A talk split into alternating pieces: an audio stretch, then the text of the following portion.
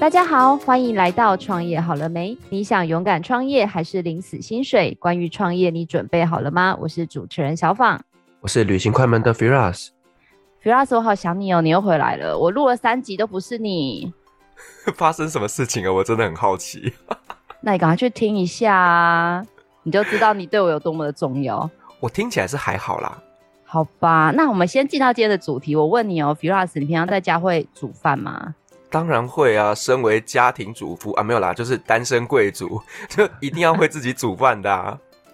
那你都去哪里买菜？买菜哦，通常都是去家乐福啦，或者是全联这种超市买菜。那我问你哦，你知道这些菜是从哪里来的吗？菜从哪里来哦？嗯，不知道。哦，我终于问到一个你不知道的事，我觉得好感动哦。做六十几集，很少听到你说不知道。我只知道吃菜，但我不知道菜从哪来。那我跟你说，我今天带你来认识一位农业达人。哦，他就是很会种田吗？嗯，他知道谁很会种田。哦，这个很重要。好哦，我们今天赶快来欢迎我们今天很重要的来宾。他不仅是呢知道谁很会种田，很重要的是他在做一件很伟大的事，叫食农教育。我们来欢迎我们回蓝无毒的品牌创办人 Peter 哥，欢迎 Peter。嗨，大家好，我是回蓝无毒的 Peter。呃，小访跟 Firas，Firas 你好。Peter 哥，我们想要问你一个问题，就是说，刚才有聊到嘛，你在做一件事情叫做食农教育，嗯、所以说回南无毒它是一个博物馆吗？还是它到底在做什么？这样讲好了，回南无毒算是一个农业的一个整合平台。那我们从二零一六年创办到现在，主要的工作就是在。站在一个平台的角度呢，去整合我们的农产品，让我们的小农的产品有地方可以完整的销售，可以曝光，然后也帮呃消费者找到他们需要的产品，然后相对的也让我们的合作的厂商他们找到完整的合作对象，在这个过程中他们不会有任何的比较，减少他们的风险跟损失。那我们就在做一个平台的一个角色。是，那 Peter 哥，因为你现在在做的这个等于就是农业整合的部分嘛，那你本身是呃家里务农吗？还是有相关的这些经验呢？嗯，我从小小时候有意识开始，就是在家里种金针。我们家就是在花莲的刺客山上面，都是在种金针，种一些竹子、竹笋，还有一些简单的农产品。那主要是以金针为主。那从小就接触农业。那等到大了以后，再离开到都市里面去读书工作这样子，所以我们对农业有一个相当的一个很基本的认识，对整个农业环境有一个基本的认识。哎、欸，那你刚才有讲到说你中间有离开花莲到了大都市，那可不可以跟我们分享一下，说你这一路走来大概是一个什么样的一个历程啊？应该这样讲，我从小到十五岁左右都是在花莲生活，然后呃到国中二年级了以后才离开花莲。那个时候的花莲是一个非常贫穷落后的一个地方，呃连连讲实在话，连那种化粪池都没有，就那种自动的，现在我们现在这种马桶都没有，都不存在，都还是那种古老式的。所以它是一个很乡下、很贫穷的地方。那时候我离开的时候十五岁，然后离开花莲，然后去彰化，去台中。然后去读书，然后工作生活好久好久，到三十八岁的时候才又回乡。三十八岁的时候，因为在都市的一一连串的过程，包含起起落落，还有一些生活上的一些问题，然后还有家庭的一些问题。那那时候刚好家里的父母亲离开，然后我们就回来接土地。所以那时候三十八岁的时候，想说那就回来花莲好了，回来看看，然后来。来想要去看看我们花莲的一个呃以前生活的地方，所以就想回来这边休息一下。结果没有想到一回来，然后又开始发现花莲的一些问题，然后就开始去去了解整个花莲的一个概况，然后花了大概六年的时间，大概在我四十三岁的时候，我们我还开始做做回蓝无毒。有在这边蹲点了大概五六年的时间这样子。是，那 Peter 哥，那你们创办这个回蓝无毒啊，其实你刚刚有提到，就是说你在花莲那边看到了很多的一些问题。那我们创立这个品牌是为了解决什么样的问题呢？其实我们在花莲这边，其实应该是全省啊，全世界都一样。我们农产品的部分，在种植跟销售这一阶段有一个非常长遥远的距离。其实我们大家都应该知道，但是政府所推动的，或者在一些过程中，我们都遇到的就是。希望从一些盘商，或者是从一些中间者中间去取得产品，或者后来渐渐的进进入跟农夫买。但是呃，我们发觉一件事情，在这个过程中，我们所有的产品的完整度并不高。消费者要买单一产品或者任何一个系列的产品，他会发觉我不知道跟谁买。例如举一个例子，我跟我想买米。花莲的米打出来，网络上或者市场上有那么的多，那我应该跟花莲哪一家买？它的品质保证又在哪里？那厂商的部分想要跟农友合作，他想要买在地的一些农产品，然后去做整合批发或者销售，他担心农产品的一个量体跟它的稳定度跟品质的问题。那我们的农友在跟外面对接的时候，如果是 to C 的部分的话，一般的消费者。就会容易遇到品相很多，然后后面的问题很复杂，回馈啊跟退货。如果是遇到厂商要签约的话，他们会有一些呃问题，他们不太敢签。所以我们一直觉得，就是这些都是我们农业的一般的问题。那我们所站在的角度呢，就是希望替这些消费者、替这些农友、替这些厂商找到更适合的一个平衡点。那我们所站的位置呢，就是希望帮消费者把关。也帮业者去处理末端的一个问题，然后也替农友去解决合作跟对外对接的一些相关的一些问题。哎，那我好奇，这样子听起来是比较像是经纪人的角色吗？还是他跟原本我们印象中，就像你刚刚讲的中盘跟大盘有什么不一样呢？我们说站在的角度，并不会像中盘大盘一样，只是为了获利为主。就像我们刚才一直在强调的，我们是以信任为基础，我们希望强调的是跟消费者与在地农民互动的一个最基本的一个基础。那所以我们会进入食农教育，会进入一些农业的旅游。我们是希望国家或者我们的人民在生活水平上能够再更进一步。他们不仅仅只是要吃要卖，他们要能够更了解产品食物的来源。跟它的一个可信任度，跟它的品质的问题，所以我们的目的，我们算是一个合作伙伴。我们应该角度来说，应该是说厂商跟所有消费者，跟所有农友的一个合作伙伴。他们透过我们可以找到一个平衡点，而不会在这个过程中一直遇到以旧时农业的一个相关问题，就是产品的属性、量体还有品质，甚至购买后的一个售后服务的部分会产生一些相对应的问题。毕竟我们一些单位，我们没办法提供很完整的一个保障，但是我们在区域型行销，我们可以把整个花莲，我们公司的主轴就是以花莲以一个区域型为一个主轴，就只只有花莲，高雄那就只有高雄，台北就只有台北。那我们整合在地的东西，我们就可以更了解在地的一个资源。哇，听起来真的是很不容易，因为你你的角色同时是要去整合这些。这么多的厂商，甚至是这么多独立个体的小农，那我相信在这个整合的过程当中，一定有发生很多精彩的故事。那我们可不可以请 Peter 哥跟我们这边来分享一下，就是你在做这些整合的过程当中，发生一些让你难忘的故事吗？其实我们在这个过程中，我们发生了太多太多的事情了。我现在目前有一百多个农友，三百多样的产品。在这个过程中，从二零一六年创立的时候开始，只有五样产品，然后慢慢的一个一步一步去跟农友谈合作。呃，你说我们空手套白狼也是啦，就是有一点那一种，其实农友我们要取得农友的信任，跟农友之间的一个互动、一个合作，中间的过程他们也不一定是相信我们的。所以像我们曾经遇到一个问题，就是我们遇我们曾经想要去买一个蜂蜜，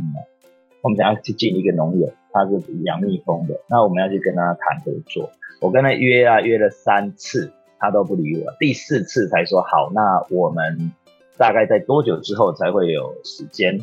我又在等，等到了第五次约的时候，他才给我们一个位置。哦，他虽然说他现在正在收集蜂蜜，在清蜂巢，那他希望我过去这样子。然后我们过去以后啊，我跟另外一位我们公司的一个小姐啊，一个我们做记录的一个同事，然后去的时候，他就在满天飞舞的蜜蜂群中哦，大家就在那个地方，然后那女生怕的要死这样子啊，其实我也怕的要死，我们也怕被叮啊。然后因为我们不了解状况，但是农友在坚持一定要在那个地方，然后他们穿全身穿着那个防护衣啊，然后拿着烟在那旁边喷来喷去的，但我们都很害怕。但那个时候我们在那边聊聊聊，聊到最后他才说好，那接受跟我们合作的一个部分。然后后来过了一段时间以后，我们再去跟对方聊天的过程中，因为变得很熟很好的朋友了，他也跟我们讲，其实那时候他是刻意让我们过去那个地方的。他觉得一个连农都不愿意来，农蜂场都不愿意来的人，你怎么会卖得好蜜蜂？你怎么会了解我们在养殖的辛苦？然后对农产品的一个起起落落跟环境的因素，他我们是不能去体会的，所以他希望我们来。如果我不去，他绝对不会跟我合作。然后他也觉得说，我们当初所提的条件就有点像诈骗集团，他觉得我们就是骗他的，因为他觉得说怎么可能？呃，我们还要给他买断，然后还要帮他卖，还用他的品牌，然后也不开票，也不不月付，都不用，那就是直接现金交易这样子，然后还要去跟他取货。所以对他来说，他觉得他节省了很多的时间，他也低了很多的风险，然后相对的又可以推动自己的品牌。但是他觉得说，这世界上应该没有这么好的事情。但是我觉得后来我们就跟他解释，这其实是一种互动。那对消费者来说，我们提供的是一种便利跟一种更好的一种消费方式。但是对农友来说，它是推动品牌。如果有大宗的采购的话，就会对他小小量的购买就会对我，为了方便性就会对我，所以我们各取所需。这就是我我觉得在这个过程中，我们遇到很多的问题，这只是其中一个啦。那相对的也会有很多不舒服啦、不开心啊、农友的一些问题，当然蛮多的，这是其中一个，就跟大家分享一下。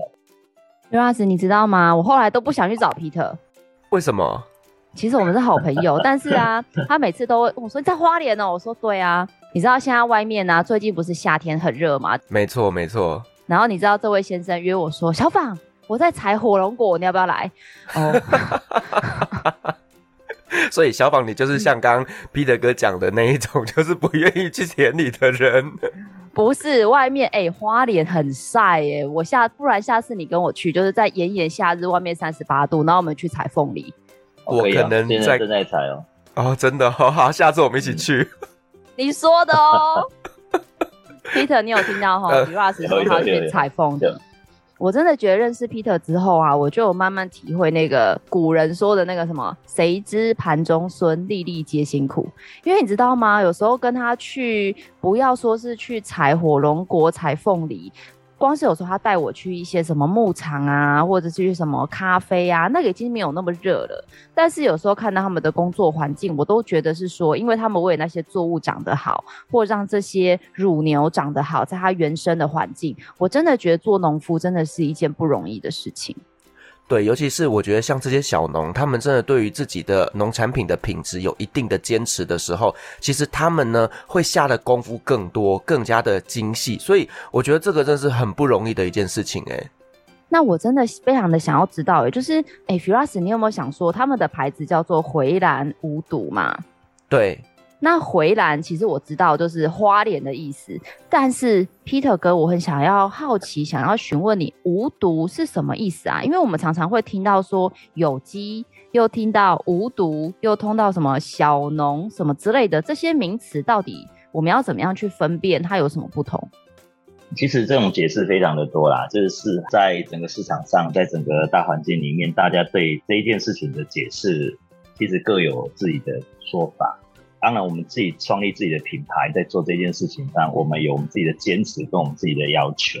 那所谓的无毒的意思，对我来说，就是我们要达到一个最基本的一个友善的一个检验标准，就是三百八十一项国家规定的三百八十一项农药检测零检出两次，这是我对我们自己产品小农的一个最基本的要求。那为什么会这样子要求？因为其实花莲这种环境呢，我们这几年这样十年走下来，看了整个大花莲的一个环境，那空气、水，还有我们的一个土地，基本上没有什么太多的污染源，也没有太多的一个不必要、不确定的因素。我们前海、后山、左宜兰、右台东，在整个花莲的一个区块里面，基本上它是一个非常纯净的地方。唯一的问题就是人为的问题，就是农药。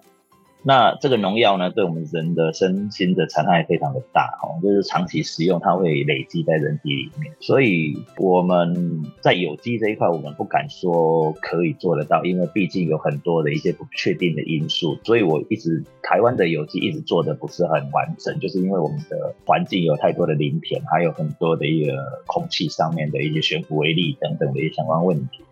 那所以如果我最基本的要求就是在农业上面，我们要达到一个最基本的一个需求，就是最少我们吃下去的东西，我要求我们东西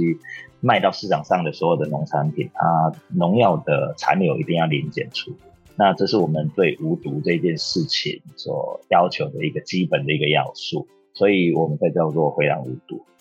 是，那 Peter 哥，因为刚刚我们有提到，就是说呢，您您的角色是在整合这些花莲的小农嘛？为什么你们都是找小农来合作呢？那小农的商品呢，是不是又比较贵？因为这个可能是大家的一个刻板印象哦。那可不可以这边来跟我们稍微说明一下呢？其实农有的东西并不一定会贵。它其实贵的过程，是因为透过在中间很多的厂商的一个不能讲剥削，就是在各个厂商中间的利润分配以后，到消费者手里面，你会觉得该样产品很贵。那相对的原物料，因为在这个种植环境所产出的量体，有机啊或者友善的农所产出的量体确实偏少，比惯行的一般有撒农药、有施化肥的，确实它的量体会比他们少很多，因为病虫害跟一些天然灾害的一些相关问题。那所以它稍微品价格上面一定会比惯行的贵，这个是我们必须要理解的一件事情。然后它的，但是它本身并不会太贵。我觉得我会找小农合作，最主要的原因是因为，呃，其实一般很大的农友或者很大的农户，他们有自己的行销管道，也有他的一个市场跟价值背景，甚至会有很多的呃批发商或者厂商他们来对接合作。那他们已经不是我们很纯粹在做生产，他们是为了交易而生产的东西了。所以我这边我们是比较倾向跟呃真正本身利用自己土地，在自己做种植自己的东西的一些农户，他本身的土地并不一定是最大，但是他们一定是自产自销，他们不会去收购别人的，然后而且他们会对自己的产品保障有一些相关的要求。包含在，因为毕竟是自己的土地，自己要自己种的，自己会吃，所以在我觉得这一个第一个部分就是最早在品质上面，我们有一定的需求跟安排，然后再来就是小农的部分呢，因为他们在行销上面跟销售端上面，他们缺少了更多元的一个资源整合跟帮助，人力的部分也比较或缺，所以我觉得我们应该要先从小农去着手，慢慢让小农他们有机会翻身，或者让他们有机会让他们的产品。更完整，那也他让他们下一代也愿意去接受，不然我们会有很多的农产品慢慢的消失在这个市场上，因为很多人不种了。我举一个例子来说，我们这边有人种黄金奇异果，那其实黄金奇异果是我们台湾原生种的东西，它并不是纽西兰的产品，但是我们都会觉得说，我们买奇异果应该跟纽西兰买。那但是其实这个东西是我们台湾东南沿海的一个原生种的，叫做猕猴桃。那我们现在回来把它重新种植以后，但是种了好久二十年了，但是现在年纪大了，老人家年纪大了，小朋友不愿意接。最重要是累、热、有虫。另外一个最大的原因就是无法做完整的销售，他没有完整的从他一直跑销售，他花了很长时间在整理环境，在种这些东西，他还要去做销售，其实对他来说那些负担相当的大。可能你大家听众是不会这样觉得，可能觉得这是应该，但是其实以农务来说，他的体力耗损相当的大，然后时间拉得非常的长，尤其在采购的过程，那根本就没有时间接听电话或者处理后续的问题。小农本身的人力跟他们的时间本来就不够多的，然后他们本身是在做自己的农产品的一个部分的生产端，那所以在销售端的部分跟行销端的部分呢，确实他们就会比较弱势一点。也就是因为这样的原因呢，造成他们在未来的一个销售市场上，他们的弱势，相对的就会影响到他们下一代所要愿意承接的一个意愿，所以相对的会，我们渐渐的台湾的一些原生种跟一些相关生产的产品，慢慢就会消失，大家很多人就不愿意种。啊，因为没有下一代接。那我们透过我们后来的一个合作的宣传，所以目前的黄金奇异果，呃的量体跟销售的部分就会有明显的增加。因为我们其实全世界的黄金奇异果大概五成，大概百分之五十到六十成熟度的时候就采收了，所以他们只有它的甜度，但是黄金奇异果的香气跟它的一个成熟的味道其实并不存在。但是台湾的黄金奇异果因为在地销售、在地生产，所以其实它的。呃，成熟度可以到达八成左右才采收下来，所以它的成熟度相对性就会比较高，香气就会比较好，口感会比较好。所以有机会的话，大家也可以品尝一下台湾的自己生产的奇异果跟国外的奇异果，他们落差在什么地方。那我们有能力去做这件事情，所以我们就可以去帮助小农，让他们愿意继续种植，再继续栽种这样子。所以我们会选择跟小农先做合作。我完全可以理解 Peter 哥在讲什么，欸，哎，就是因为啊，Peter 哥的最爱，我这个月又要开始帮马祖的渔民卖。Peter 哥，你知道是什么吗？淡菜。对，我完全可以理解。你看，就是大家听到吃淡菜都想到争鲜上面那个来自纽西兰的淡菜，那风味怎么样？大家各有公断，这样子我们就不要去。不要去影响人家觉得好吃不好吃。对。但是我只知道很多人以前都会说啊，我不要吃淡菜啦。但是自从吃过我们马祖的淡菜之后，就说天哪，我从来都不知道原来淡菜可以这么 QQ juicy 又没有腥味。嗯。然后呢，一样的状况就是，你看渔民每天早上四点五点就要出海，然后呢把淡菜拉上来，还要清洗，然后放到什么一大堆有的没有的，最后他才能把它送上飞机到台湾来。他就说他们每天从早上四五点忙到回家都很累了，他根本没有能力再去做那些什么网络的商家啊、图文的修图啊，然后一个一个去回客人的客服啊，我觉得。我们的状况跟 Peter 哥说的真的就是一模一样。如果没有人愿意伸出手去帮助他们的话，其实这样的一个市场的永续的经营，其实基本上是不太可能可以落实的。我现在就在那个深思你刚才讲的这些话，确实啊，我我们这样回返回回头来想的话，确实就是因为他们没有能力去操作太多的事情，那真的是。就像你讲的感同身受啦，就是后来我们真的去接触农业以后，我们才发觉说，其实跟市场上我们以前所认知的状况确实不一样，真正没有比较啊，就没有伤害。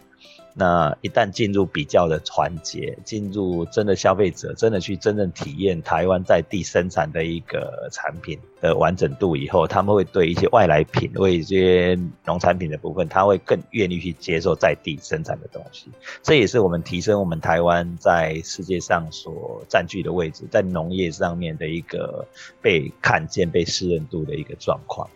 我是觉得这个是为什么要从小农开始做起最主要的原因，这样子。那 Peter 哥，我想要再请教您一下，就是其实像您刚刚说到，就是台湾的农业地位，主要我相信你一定知道，就是台湾的农业其实在世界上非常有名，我们是非常有名的农业技术输出的国家。是没错，其实像以前我在中东工作的时候，其实像沙乌地啊，三十年前都有台湾的农耕队去协助他们在当地做一些种植的教育，甚至在中南美洲，我们的邦交国那边都看得到台湾农业的痕迹。对啊，所以其实台湾的农业是非常厉害的。但是 Peter 哥，你你刚刚有提到，所以其实台湾现在有面临了，比如说大农可能可以有比较稳定的收获，可是我们像我们是以一个类似社会企业这样的角色去协助。花莲这边的小农来做一些永续的一个耕作，或者是他们永续的一个经营，但是好像比较没有具体的提到到底有哪些的做法可以去做到这样子的一个协助他们，或者是像刚才做到一开始我们有提到的这个食农教育呢？这个题目有点大哈，我我我也不敢，我也不好说。我们说的都是对的，我我只能说，其实大农跟小农对我来说最主要的分别，它并不是土地面积耕种面积的大小，而是它本身是不是叫做自产自销，就是他自己种在自己的土地上种植，然后自己去销售，愿意去销售自己生产的产品，而不是有以采购或者以收购的方式。其实我们现在台湾有很多的农户，很多的农业，它比较大宗者，它并不是自己生产。它只是它生产的一部分，然后其他的部分它去跟其他的农友、其他的小农做采购，采购进来以后，它再以自己的品牌去卖出。哦，所以其实它本身在检、在验证跟在产品的品质的部分，并无法做一个更完整的把关。他们没有在，因为他们本身不仅不是生产端，所以在销售端的部分的品质控管上面，因为每家种植的环境跟水源，还有一些施作方式，其实都不尽相同，所以你会也许会看到很多的农友，他们所产出来的产品，它的品质并不一定很稳定。那惯行的更是如此哦，他可能是包了很多不一样农户的土地，要他们种植，然后大量的生产。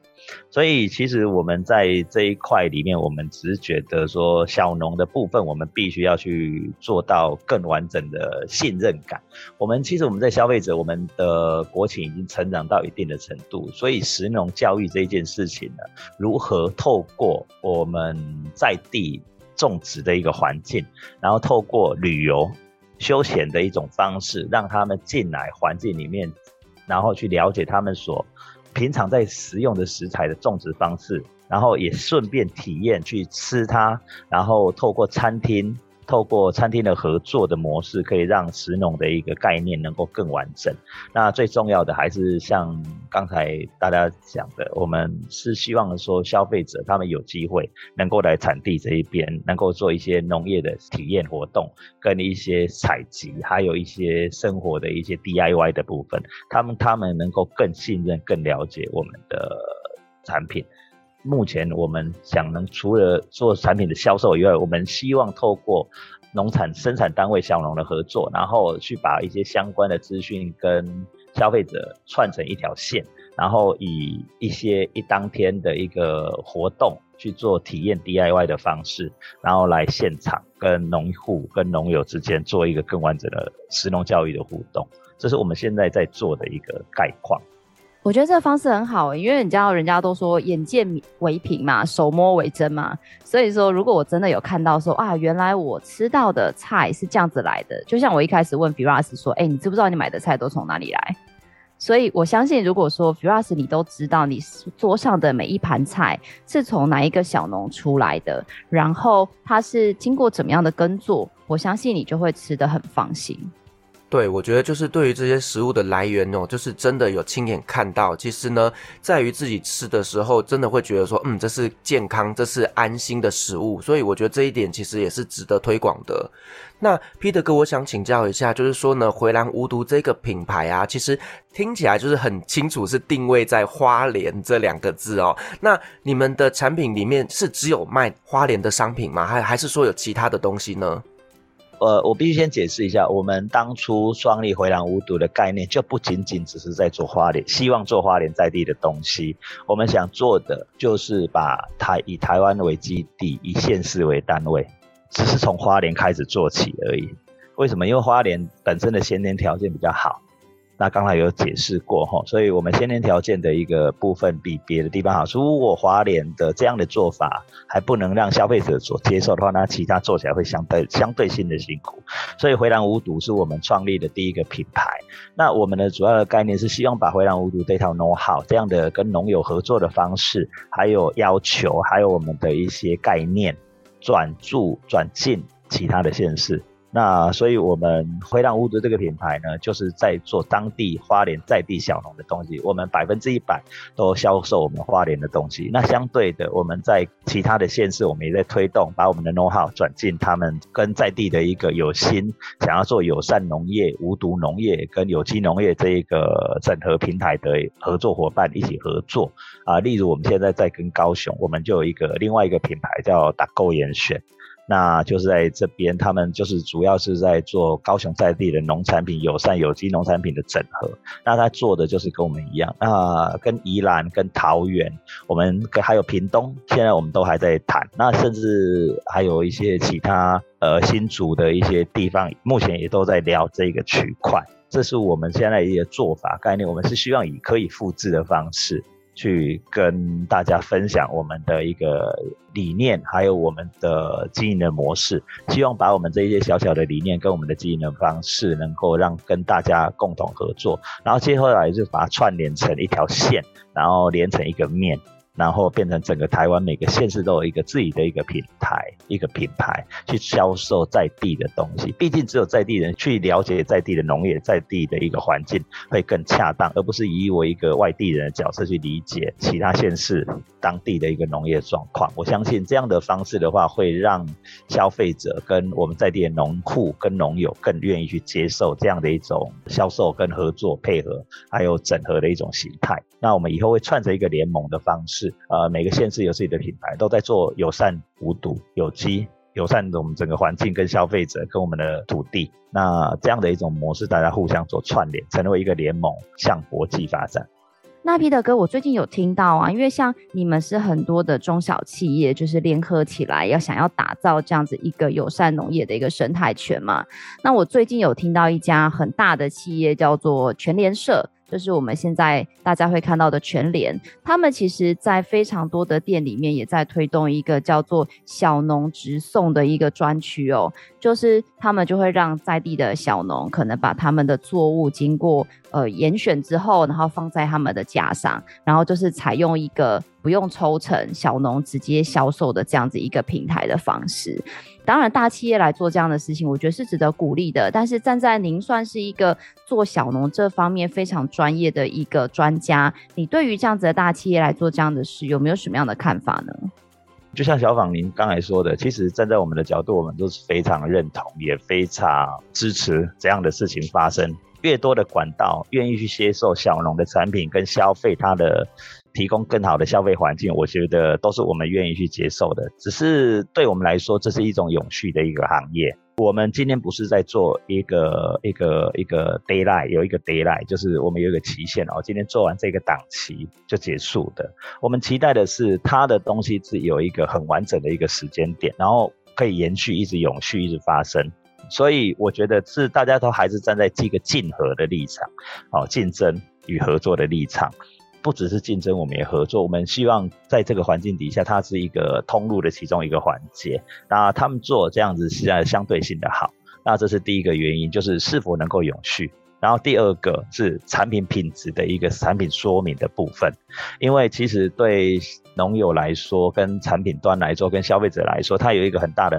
部分。我们跟他们最大的差异点，就是我们对产品的销售，我们都有完整的解说。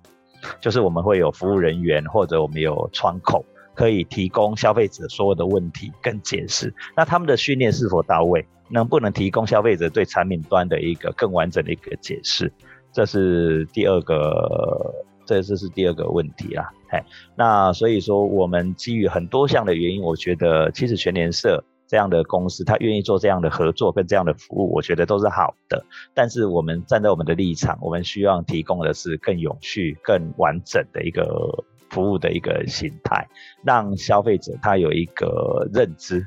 哦，这是对产品端的一个认知。然后最后最第三点最重要的，就我我们其实我们像我们单位，我们百分之六十以上都是加工品。我们提供消费者端的部分是加工的产品为主轴，就是像把它制成一些茶包，制成一些可以做保存的一些产品，而不是生鲜的蔬菜而已。生鲜的蔬菜大概在我们百分之二十到三十左右。那为什么会这样子？就是因为生鲜的蔬菜的部分呢，保存时间偏短。呃，其实我有很多的环境跟很多的环节，包含全联社，包含刚才讲的一些菜市场，还有一些通路，他们都会去做生鲜食品的销售。那我们的店面并不像全联是这么的广，所以生鲜蔬菜的销售端的部分，我们确实无法跟它做比较。但是我们的加工品的部分，我们就提供更完整的一个服务跟完整的保存，然后也相对让农友在产品的部分，它不仅仅只是在做生鲜的销售。也在加工品的部分能够获得更高、更完整、更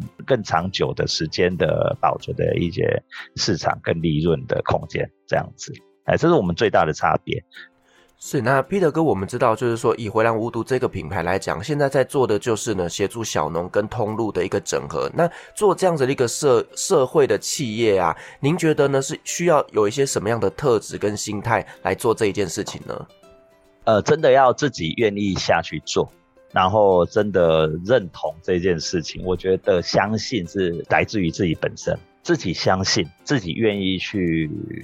触碰，自己愿意去了解，才是真正愿意从事这个行业最重要的一个环节。因为毕竟你要触碰的第一件的人都是我们的农友。然后我们的消费者，这两块是我们最大的一个区块。在农产品的整合的过程中，你会遇到很多农友的一些相关的问题，你必须抱持的很诚心、很理解，然后很愿意沟通的态度去跟他们讨论，然后协助他们把生鲜品转换成加工品，然后再把加工品做到更好的包装。所以这中间过程要磨合非常非常多的东西。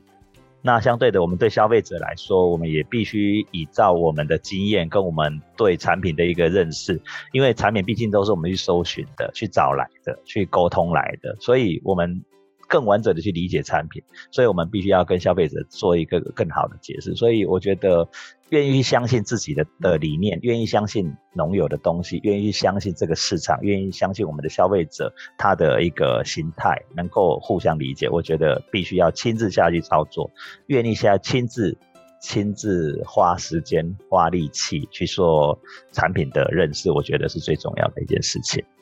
其实我觉得这概念就像是，不管是我做创业好了没，还是 Firas 做旅行快门一样，就像是我觉得像 Firas 的节目收听率非常高嘛，那我觉得他能够感动这些听众，就是因为他真的很爱中东。对，毕竟还是讲自己的故事啦。我觉得其实说自己的故事，其实才是最能够感动别人的部分。那最后，Peter 哥，我知道你虽然有很强的求生欲，但是我还是给你一个公开征友的机会，就是有没有想要找什么样的合作伙伴？哦，这样没关系，我老婆不在，她应该也不会听啊，我会拒绝她 收听这个。好了，没事。但我是觉得，我就像我们刚才讲的，我们其实是希望可以复制的方式。所以呢，我们大概会有两个面向。第一个就是找寻各县市愿意从事有机、友善、无毒农业的整合的一个伙伴，他们愿意来理解，想要知道我们怎么做的，然后愿意想要为自己的家乡、为自己的农业、为自己的小农，他们愿意去整合这个平台的。合作的单位意思，我们各县市只会找到一个合作伙伴而已。所以说，我们希望说有各县市的这个朋友有愿意来合作的人，那我们可以来讨论。然后相对的，全省各地有不管他们在做农产品的销售、协助销售的一个团购组，或者是呃餐厅的部分，他们需要原物料。我们都希望他愿意，他可以来跟我们做链接，也可以来跟我们做合作。我们也希望有更完整的餐厅跟销售通路，他们农产品端有需求的，那对花莲农产品有需求的部分呢，他来跟我们合作。那相对我们也希望企业有需要更好的农产品，诶，有机会也可以来跟我们链接，跟我们对接。那我们也会提供更多的企业性的产品。然后更好的包装，更好的一个品质，跟企业做合作，大概是这样子。那最后啊，我觉得听了这么多，就是你知道，我跟 Firas 平常都是去呃刚刚讲的嘛，家乐福啊、全联啊买菜。那如果我们今天听了，觉得回来的无毒了真的太棒了，我们可以去哪里买呢？当然了，线上是最快的哈。可以进入我们的官网去跟我们做订购跟消费的部分，然后另外我们在花莲有四家门市，在高雄有两家门市，在彰化有一家门市，然后在我们的新北也有一家门市。所以，如果有机会需要的话，其实可以跟我们的上我们的官网看一下。那有一些相对的门市的一些地址。那我们跟一些餐厅也有合作，也可以去做消费的部分。那最快的，如果最完整的，当然可以来我们花莲，来我们的总店。来花莲玩，然后来这边呃去做体验活动，我们可以带着你们去做跟农友做互动、做体验，尤其是亲子的部分是我们最强调的。希望如果有机会家庭客愿意带着小朋友来体验我们的农事、农业的部分的话，欢非常的欢迎。那可以来花莲，然后来看看我们的产品。好，我 Firas，我们火龙果采起来，凤梨采起来。哎，Firas，你有没有觉得今天聊完之后啊？嗯，我觉得今天真的对于农业有一个比较不一样的看法，因为我可能一直以来就会觉得，你知道，台湾的可能买菜就是真的很先进、很方便。其实我没有想到是说，其实有这样子一群小农，他们其实为了自己的，就像刚刚讲自产自销，为了自己所种出来的东西，他们可能愿意付出很多的心力，但是却没人要买。然后又有另外一群人非常的热心去帮助他们把这样子好东西卖出去。呃，我们身为消费者，其实我们往往只有看到产品的本身，所以我们根本不知道说，其实它从这个生产到它的销售，这个中间有多少的辛苦的地方。那我觉得今天很开心，就是 Peter 哥来跟我们分享了这中间这么多的细节，妹妹嘎嘎，让我们呢未来在吃这些食材的时候，我们会心里更多了一份感恩。